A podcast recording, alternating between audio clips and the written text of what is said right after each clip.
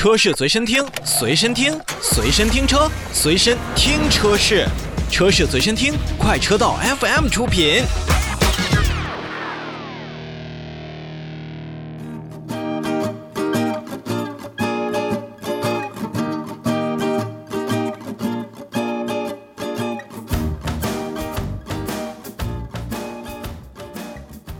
继续来看召回，我们来看一看一个豪华品牌，或者说是超豪华品牌玛莎拉蒂。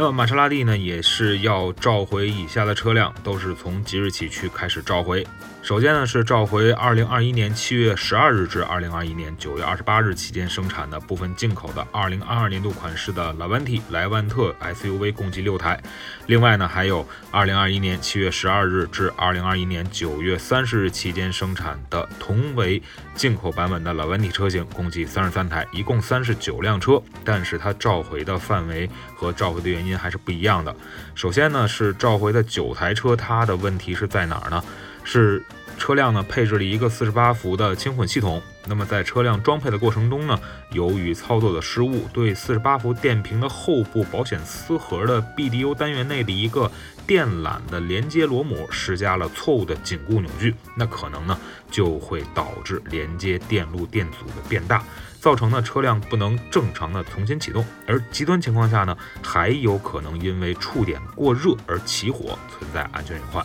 另外呢，三十三台车型呢是在底盘的位置呢有一个用于控制排气声浪阀门的限速，它有一个卡扣呢可能没有被正确的固定，会导致限速内的导线绝缘层损坏，并引起电路啊电器故障。那在极端的条件下呢，就有可能造成发动机不能重新启动，或者说是车辆被限速行驶，同样存在安全隐患的。所以，玛莎拉蒂将通过授权的经销商，第一个是要免费为召回范围内的车辆呢进行检查，并且按照标准的扭矩重新去紧固电缆的连接螺母。另外呢，就是呃将为召回范围内的车辆呢进行检查，并且重新固定限速的一个卡扣，以消除上述的两个部分的风险。